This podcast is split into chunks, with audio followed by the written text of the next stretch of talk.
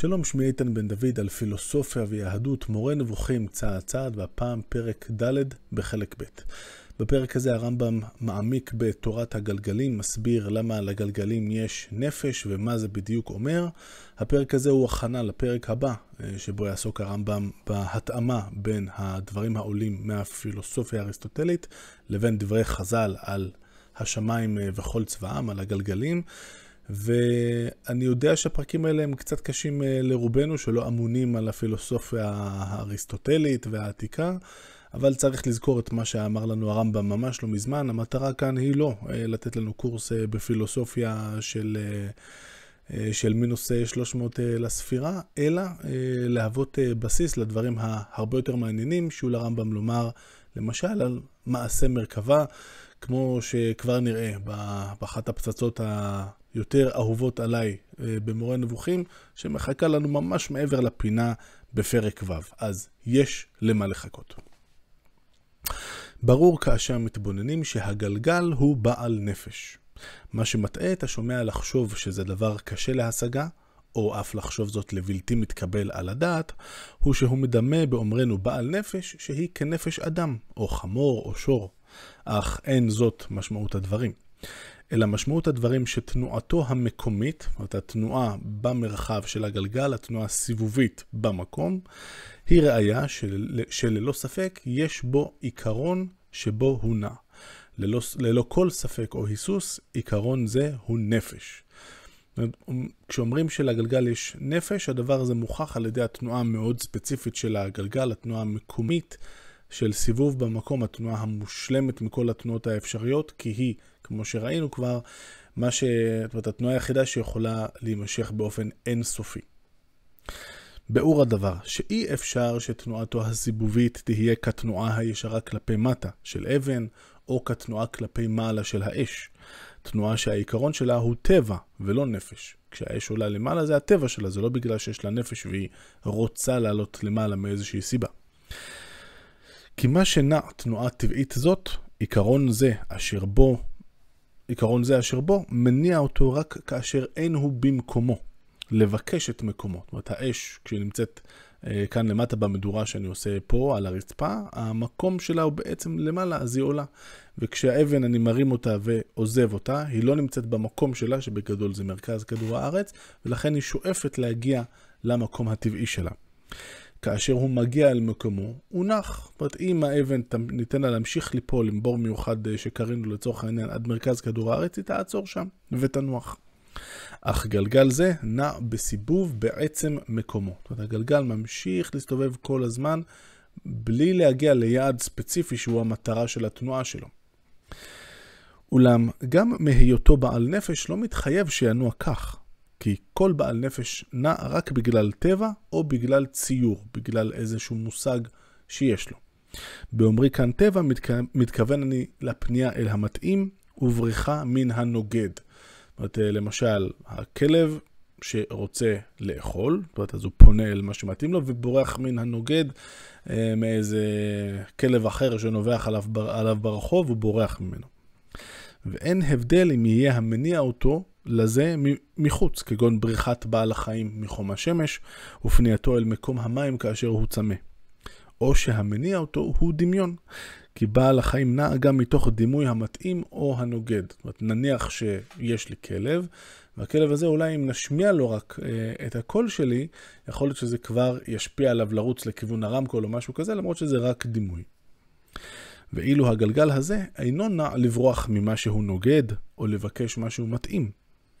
כי מה שהוא נע אליו, הוא אשר הוא נע ממנו, וכל מה שהוא נע ממנו, אליו ינוע בגלל התנועה, התנועה הסיבובית. ועוד, אילו היה תנועתו בגלל זה, היה מתחייב שבהגיעו אל מה שהוא נע אליו הוא ינוח, שהרי לו נע לבקש דבר או לברוח מדבר, ולא היה אפשר להשיג זאת לעולם, הייתה התנועה לשווא. ואנחנו נראה עוד אה, בהמשך את הניתוח של הרמב"ם, את רצון האל, אה, שמתבטא למשל בטעמי המצוות, ואנחנו נראה שהנחת היסוד של הרמב"ם זה שאלוהים לא עושה שום דבר לשווא, לא אין פה מעשי בטלה. זאת אומרת, לא יכול להיות שכל התנועה המאוד מדוקדקת הזאת של הגלגלים, אין לה סיבה טובה ש... של פשוט לרדוף לנצח אחרי איזה משהו בלי להשיג אותו. זה פשוט לא מסתדר, לא אלגנטי, לא יכול להיות שככה העולם עובד. אך התנועה הסיבובית הזאת היא דווקא בתוקף ציור כלשהו, זאת אומרת איזשהו, איזשהו מושג אה, שהגלגל משיג, וזה מה שגורם לו לתנועה הסיבובית. ציור זה קובע לו שינוע כך, אבל אין ציור אלא בשכל. מכאן שהגלגל בעל שכל. אך לא כל מי שיש לו שכל שבו הוא מצייר עניין כלשהו, ויש לו נפש שבה אפשר לו לנוע, אכן ינוע בשעה שהוא מצייר, כי הציור לבדו אינו מחייב תנועה. דבר זה הוסבר בפילוסופיה הראשונה.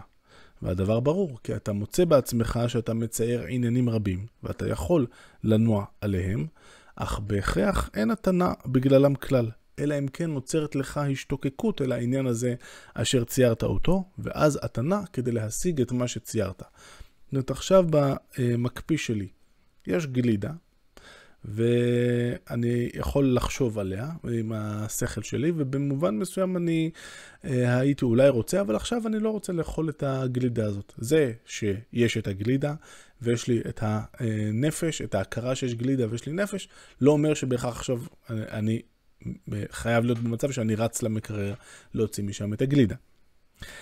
אני צריך גם איזושהי השתוקקות, וברוך השם ההשתוקקות הזאת מגיעה לא פעם ולא פעמיים. התברר אפוא שלא הנפש אשר באמצעותה תהיה התנועה, ולא השכל אשר בו יצויר הדבר, מספיקים כדי שתיווצר תנועה כגון זאת, עד שתצטרף להם השתוקקות אל אותו עניין שצויר.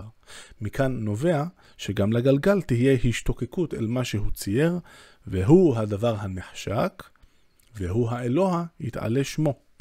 בדרך זאת, אמר אריסטו, מניע האלוה את הגלגל. דהיינו בכך שהגלגל ישתוקק להידמות אל מה שהוא השיג, והוא אותו עניין שצויר, עניין אשר הוא בתכלית הפשטות ואין בו השתנות ולא חידוש מצב כלל, והטוב שופע ממנו תמיד. זאת אומרת, היחס בין אלוהים לעולם הוא לא יחס של בריאה חד פעמית, שיום אחד לפני נניח 5,700 ומשהו שנה, אלוהים ברא את העולם ומאז העולם קיים וזהו.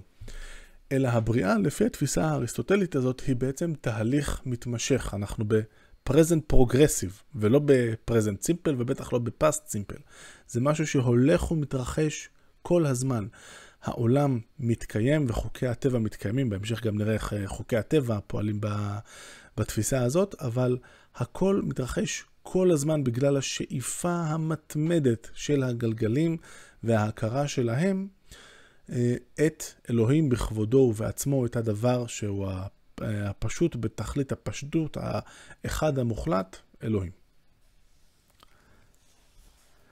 וזה אינו אפשרי לגלגל זה באשר הוא גוף, אלא בכך שתהיה פעולתו תנועת סיבוב ותו לא. כי זה קצה גבול מה שאפשר בגוף שתתמיד פעולתו בו. זאת אומרת, מכיוון שנתנו לנו שהגלגל הוא גוף, הדרך היחידה שלו אה, להגיע לתנועה אה, לתנועה האידיאלית והכי קרובה לשלמות הזאת של האל, היא התנועה הסיבובית במקום. זאת התנועה הפשוטה ביותר שיש לגוף, באופן שלא תהיה בעצמותו השתנות, ולא בשפיעת הטובות המתחייבות מתנועתו. זאת אומרת, אה, הוא לא משתנה מבחינת זה שהוא נשאר במקום, ואם משהו לא משתנה, זה דווקא כמובן סימן לעוצמה, כמו שאנחנו גם לא רוצים לייחס לאלוהים השתנות, או אם יש לי תלמיד שכל הזמן מקבל 100 במבחן, אני לא רוצה שהציונים שלו ישתנו, כי כל שינוי יצביע על איזשהו חיסרון. וגם יש פה איזו אמירה שכרגע היא עדיין, אה, היא רק אה, רמז למה שיבוא בהמשך, שפיעת הטובות המתחייבות מתנועתו. בתנועה של הגלגל יש גם איזשהו טוב, איזשהן טובות שהוא משפיע החוצה, אנחנו עוד נחזור לנקודה הזאת. כאשר כל זה התברר לאריסטו, חזר והתבונן ומצא את הגלגלים מרובים על פי הוכחה מופתית. תנועתו של זה, של גלגל א', שונה מתנועתו של זה, גלגל ב', במהירות ובאיטיות ובכיוון התנועה, אף שמשותפת לכולם התנועה הסיבובית. זאת אומרת, יש גלגל שמסתובב לאט, יש גלגל שמסתובב מהר, יש גלגל שמסתובב בכיוון, לצורך העניין, מימין לשמאל, גלגל אחר נע משמאל לימין. התחייב אפוא על פי העיון הטבעי, שהוא, אריסטו, יאמין שהעניין שאותו מצייר לעצמו גלגל זה, א', וכתוצאה מכך נעה תנועה מהירה ומשלים את הסיבוב ביום אחד, אינו העניין אשר מצר לעצמו הגלגל ההוא, אשר נע תנועה אחת ב-30 שנה. אגב, האחת ב-30 שנה זה דווקא אחד מהמקרים שאנחנו יכולים רק להתרשם מהדייקנות של הקדמונים, הכוונה היא לגלגל של שבתאי, שהיום אנחנו יודעים אה, להגיד עם כל המדידות שהשתכללו בינתיים, ששנה של שבתאי אורכת 29 שנים נקודה 55, מאוד קרוב ל-30 שנה שהקדמונים כבר חשבו עליהן. אז מה יסביר לנו את ההבדלים האלה בהתנהגות של הגלגלים? לכן פסק בהחלטיות אריסטו שיש שכלים נבדלים כמספר הגלגלים. כל גלגל מהם משתוקק אל השכל אשר הוא העיקרון שלו, והוא המניע אותו בתנועה זאת המיוחדת לו. השכל הזה, א', הוא מניעו של הגלגל הזה, גלגל A. לא אריסטו ולא זולתו פסקו אם מספר הזכלים הוא עשרה או מאה, אלא הוא ציין שהם כמספר הגלגלים. בימיו חשבו שמספר הגלגלים חמישים. ולפיכך אמר אריסטו, שאם כך הדבר, הרי שמספר הזכלים הנבדלים חמישים. כי המתמטיקה הייתה פחותה בזמנו, ולא הגיעה לידי שלמות, והיו חושבים שכל תנועה צריכה לגלגל. הם לא ידעו שמן הנטייה של גלגל אחד נוצרות תנועות נראות לעין רבות. כאילו אמרת, תנועת האורך ותנועת הנטייה, וכן התנועה נראית לעין אצל עיגול האופק במקומות הזריחות והשקיעות. אך לא זאת מטרתנו, נשוב אפוא למה שעסקנו בו. אה, מה שנרמז פה זה בעצם שהיו שתי שיטות אה, שונות אה, שניסו להסביר את התנועה של הגלגלים. מאוד מהר הבינו שאי אפשר להסביר את התנועה של הגלגלים במודל לפיו באמת כדור הארץ נמצא במרכז והגלגלים בעצם מתנועים בעיגולים מושלמים מסביב לו. כמובן שהיום אנחנו יודעים לומר שהסיבה שלא הצליחו להוכיח שזה המצב היא שכמובן זה לא המצב כי כל כוכבי הלכת סובבים סביב השמש וכולי. אבל גם שכוכבי הלכת סובבים סביב השמש במסלולים שהפלא ופלא אינם מעגליים, אלא אה, הם אליפטיים, אה, ולמתקדמים שבינינו נזכיר את אה, יוהנס קפלר וטיכו ברהה לפניו, שניסחו את חוקי התנועה. בגדול, לאליפסה, נזכיר לכם את הסיוט מהתיכון, יש שני מוקדים, ובעצם המסלולים של כוכבי הלכת הם מסלולים אליפטיים, כשהשמש היא אחד משני המוקדים של כל אליפסה. עכשיו, איך מסבירים אז את התנועה הזאת בלי להבין שזה המצב? אז הסבר אחד אמר שבעצם כדור הארץ לא באמת נמצא באמצע אה, של התנועה, כיוון התנועה או מסלול התנועה של הגלגלים, אלא המרכז הוא בנקודה אה, קצת אחרת. זאת הייתה גישה אחת. גישה אחרת של פטולמאיוס, אה, שבעברית, בעברית של ימי הביניים קראו לו תלמי, בעצם התפתחה שם תיאוריה שלמה של יש את הגלגלים הגדולים, ואז יש כל מיני גלגלי עזר, אפיציקלים בעברית אה, תקנית, שזה כל מיני גלגלים קטנים שככה מתלבשים על הגלגל המרכזי, לא ניכנס לזה יותר מדי כרגע, כי זה באמת לא, לא משנה לענייננו. העניין הוא שבין כך ובין כך, יש פה שתי אה, שיטות שהן קצת יותר סבוכות מהגישה הנאיבית. המאוחרים מבין הפילוסופים אמרו שהשכלים הנבדלים הם עשרה, מפני שהם מנו את הכדורים, שימו לב, כדורים, בעלי הכוכבים, ואת המקיף, אף שבחלק מאותם כדורים יש כמה גלגלים. בעצם הרעיון כאן, המושג אה, כדורים שאנחנו עוד uh, ניתקל בו, הרעיון הוא שיש כמה גלגלים שהם מצויים, זאת אומרת, אחד בסמוך לשני, אנחנו מכלילים, מכלילים קבוצה כזאת של אחד או יותר גלגלים וקוראים לזה כדור. כמה כדורים יש? בקרוב uh, נראה, ועוד יהיה קישור מאוד מפתיע בין מספר הכדורים לבין חזון המרכבה של יחזקאל, לא פחות. הכדורים הם תשעה במספר. אחד, המקיף את הכל, שתיים, גלגל כוכבי השבט, אלה שהם לא כוכבי לכת, אמ, ושלוש עד תשע, גלגלי שבעת הכוכבים, שכל אחד יש לו גלגל אה, משלו. השכל העשירי הוא השכל הפועל, אשר מצביעים עליו יציאת הזכלים שלנו מן הכוח אל הפועל וקיומן של צורות הנמצאים, המתהווים וחלים לאחר שלא היו בחומרים שלהן, אלא בכוח. נזכיר בקצרה, מושג השכל הפועל הוא אחד המושגים המעורפלים מעט אה, בתפיסה של אה, אריסטו. נגענו בו לראשונה בפרק ל"ז בחלק א', הרעיון הוא שהשכל הפועל הוא הדבר שאחראי לכל מה שיוצא בעולם שלנו מן הכוח אל הפועל. ראינו שכל דבר שיוצא מן הכוח אל הפועל, לפי התפיסה האריסטוטלית, צריך שיהיה משהו שגורם לזה לקרות.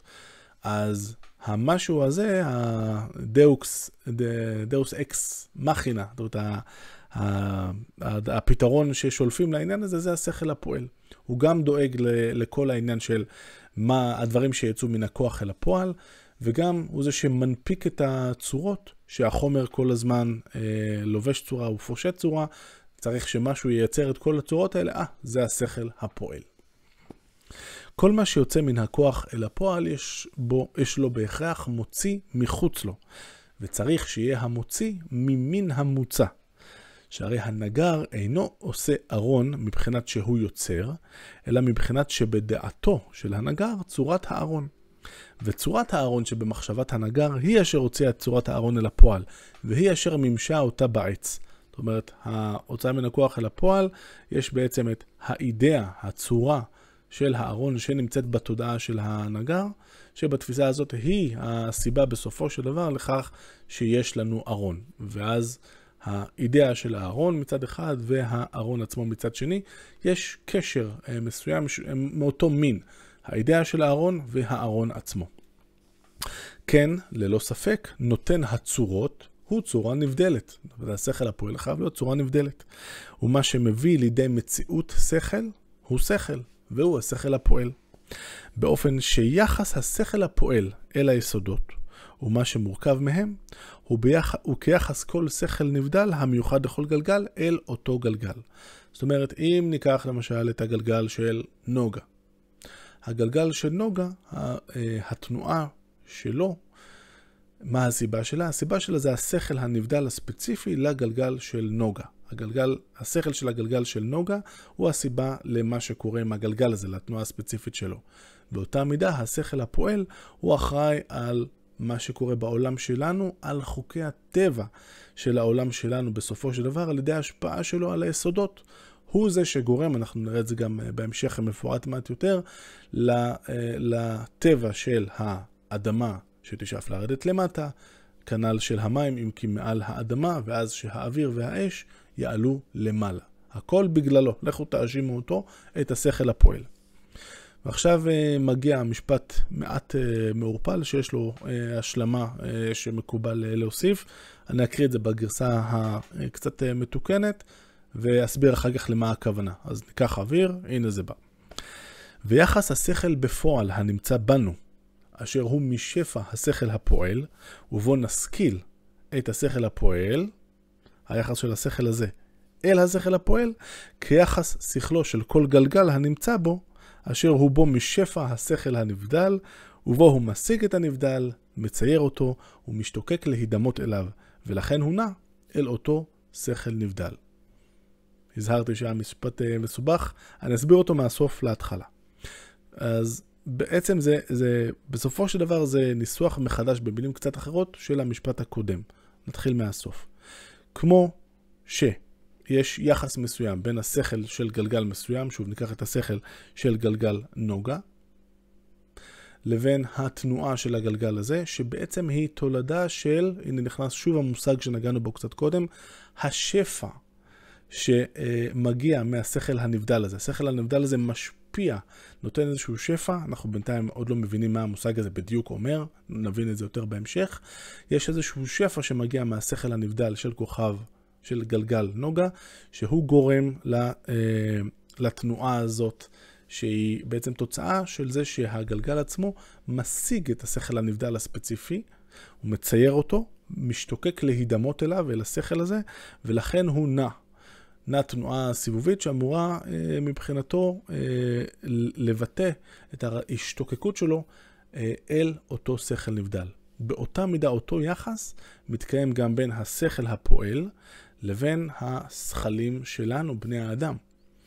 גם אנחנו, בתהליך שלנו, כשאנחנו יוצאים מן הכוח אל הפועל בהיותנו אנשים חושבים, ולאט לאט אנחנו לומדים, למשל, את האמיתות לגבי אלוהים ואת האמיתות לגבי העולם, זה בעצם הביטוי, כמו שהגלגל מסתובב לו, אז ככה אנחנו בעצם יוצאים מן הכוח אל הפועל מתוקף זה שאנחנו מקבלים את השפע של השכל הפועל. המונחים כאן הם בינתיים מאוד מעורפלים, אני יודע, נבין אותם מעט יותר טוב בהמשך, במיוחד המושג של השפע. לזה גם מתקשר דבר שכבר הוכח בהוכחה מופתית, והוא שהאל יתהדר ויתגדל, אינו עושה את הדברים במישרים, אלא בעקיפין. כגון שהוא שורף באמצעות האש, והאש נעה באמצעות תנועת הגלגל, והגלגל גם אף הוא נע באמצעות שכל נבדל. השכלים הם המלאכים המקורבים, אשר באמצעותם נעים הגלגלים. פסקה קצרה, ויש פה לפחות שתי הערות שצריך לומר. אחד, אני בטוח שלחלקכם קפץ, מה, מה זאת אומרת אלוהים תמיד אה, עושה את הדברים בעקיפין? הרי הנה פה יש לנו את ההגדה של פסח, ואנחנו זוכרים איך אלוהים אומר, במדרש כמובן, אני ולא שרף, אני ולא מלאך, אני זה שמוציא את אה, בני ישראל ממצרים, אז מה פתאום? עכשיו, מה, מה אנחנו חושבים, שהרמב"ם לא מכיר את המדרש הזה? הרמב"ם כהרגלו, כשיש מדרשים שלא מסתדרים עם מה שהוא רוצה לומר, לפעמים הוא תוקף אותם בצורה ישירה, ולפעמים הוא פשוט מתעלם מהם, וזה מה שהוא עושה כאן. אז הרעיון שהוא מציג פה זה שאלוהים לא עושה שום דבר במישרים, אלא בעקיפין, דרך דברים אחרים, דרך המלאכים. ומה הם המלאכים? כאן אנחנו מבינים שהמלאכים הם לכל הפחות, ואולי גם הם עוד דברים חוץ מזה, ונראה שכן, עוד דברים חוץ מזה, אבל המלאכים הם השכלים הנבדלים הללו, או לפחות אפשר ללכת הפוך. כל אחד מהשכלים הנבדלים האלה הוא מלאך. משהו שעושה את רצונו של אלוהים, מממש אותו, מבטא אותו, מוציא, גורם לו באמת אה, אה, להתבטא בעולם. מכיוון שבדברים נבדלים, כמו זכלים, לא ייתכן ריבוי מצד שוני עצמויותיהם בשום פנים, שהרי אין הם גופים. מתחייב על פי זה, לדעת אריסטו, שהאל יתעלה הוא אשר הביא לידי מציאות את השכל הראשון, ואותו שכל מניע את הגלגל הראשון באופן שהסברנו. השכל אשר מניע את הגלגל השני, עילתו ועקרונו השכל הראשון, וכן הלאה עד שהשכל המניע את הגלגל הקרוב אלינו, הוא עילתו ועקרונו של השכל הפועל. בו מסתיימת מציאות השכלים הנבדלים. מה לנו כאן? רעיון שכבר דיברנו עליו. אם יש לנו שכלים נבדלים, הם צורות, הם לא בגופים, מה מבדיל בעצם אה, בין אחד לשני? ההבדל היחידי שיכול להיות ביניהם, שגורם להם להיות דברים נפרדים, זה יחס של עילה ועלול, סיבה ומסובב. ככה בעצם אה, כל השכל של גלגל נוגה, לצורך העניין, מה ש... זאת הסיבה שלו זה השכל שנמצא מעליו, ואנחנו ככה ממשיכים באיזושהי שרשרת, כשבראש השרשרת יש לנו בעיקרון את השכל של הגלגל המקיף, תכף נראה אם הוא-הוא מחויב המציאות או לא, והכי קרוב אלינו, בני האדם, זה השכל הפועל. היחס בין השכלים האלה הוא יחס של סיבה ותוצאה, והוא מה שמאפשר את ההפרדה ביניהם, האינדיבידואציה שלהם. כמו כן, גם הגופים מתחילים מן הגלגל העליון, שגם הוא דבר פיזי, כמובן מורכב מאותו חומר חמישי אה, שהוא קיים לנצח ולא הווה ונפסד כמו החומרים כאן. אז הגופים מתחילים מן הגלגל העליון ונגמרים ביסודות כאן שלנו ומה שמורכב מהם. עכשיו, מה אנחנו יכולים להגיד על השכל שמניע את הגלגל העליון? אי אפשר שהשכל המניע את הגלגל העליון יהיה מחויב המציאות. שכן הוא משתתף עם השכלים האחרים בעניין אחד, והוא הנעת הגופים. זאת אומרת, באספקט הזה, לכולם, יש את זה לכולם במשותף. כל אחד מהשכלים מניע גוף מסוים, מניע גלגל מסוים, או במקרה של השכל הפועל, מניע את היסודות. והוא נבדל מכל אחד מן השכלים האחרים בעניין אחד, שרק הוא אה, המניע של הגלגל המקיף. מכאן שכל אחד מן העשרה השכלים הנבדלים, הוא בעל שני עניינים, שני אספקטים. האספקט המשותף לכולם, והאספקט הייחודי, הספציפי לכל אחד. מכאן שיש הכרח בסיבה אחת לכל, מכיוון שאמרנו שמה שמחויב המציאות חייב להיות פשוט ולא מורכב מכמה עניינים, כמו שראינו שכל אחד מהשכלים הנבדלים מורכב משני עניינים לפחות. אלה דברי אריסטו ודעתו. ראיותיו לדברים אלה מובאות בהרחבה, על פי סבירותן, בספרי תלמידיו. אנחנו מתקרבים פה לסיום. העולה מכל דבריו, שהגלגלים כולם גופים חיים, בעלי נפש ושכל, המציירים ומשיגים את האלוה, ומשיגים את עקרונותיהם. זאת אומרת, הם מבינים את ה... ומשיגים את הדברים שמניעים אותם. כל אחד משיג את העיקרון שלו, את הדבר שמניע אותו, גלגל נוגה, משיג את השכל הנבדל שאחראי על גלגל נוגה.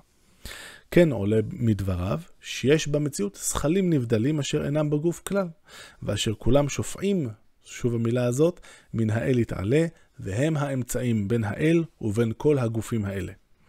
והנה אסביר לך בפרקים שיבואו את ההתאמה והשוני בין תורתנו ודעות אלה. אז אם לסכם את מה שהיה לנו כאן, העמקנו קצת בנושא של הגלגלים, ראינו מה המשמעות של להגיד שלכל לכל גלגל יש נפש, וחוץ מהנפש יש את השכל הנפרד שאחראי על הגלגל הזה. ראינו את מערכת היחסים בין, הגל... בין השכלים הנבדלים האלה, ויש את המושג הזה של השפע שחזר פה שלוש פעמים, מושג מפתח שעוד נשמע עליו רבות, בוודאי כשנעסוק בנבואה, אה, בחטיבת הפרקים שתחתום את החלק הזה. נזכיר שוב, כל הדיון הזה, שהוא אה, בגדר מה שקפח קורא לו בצדק הארכיאולוגיה האסטרונומית, בסופו של דבר אה, מיועד לשפוך אור על הנושאים הבאמת חשובים לרמב"ם בספר, וזה מתחיל בנבואה, ממשיך גם לנושאים כמו ההשגחה. ועוד אה, רבות יתואר, ידובר, יסופר ויושר, כמו שאומרים הגששים, על העניינים האלה. עד כאן להפעם, להתראות.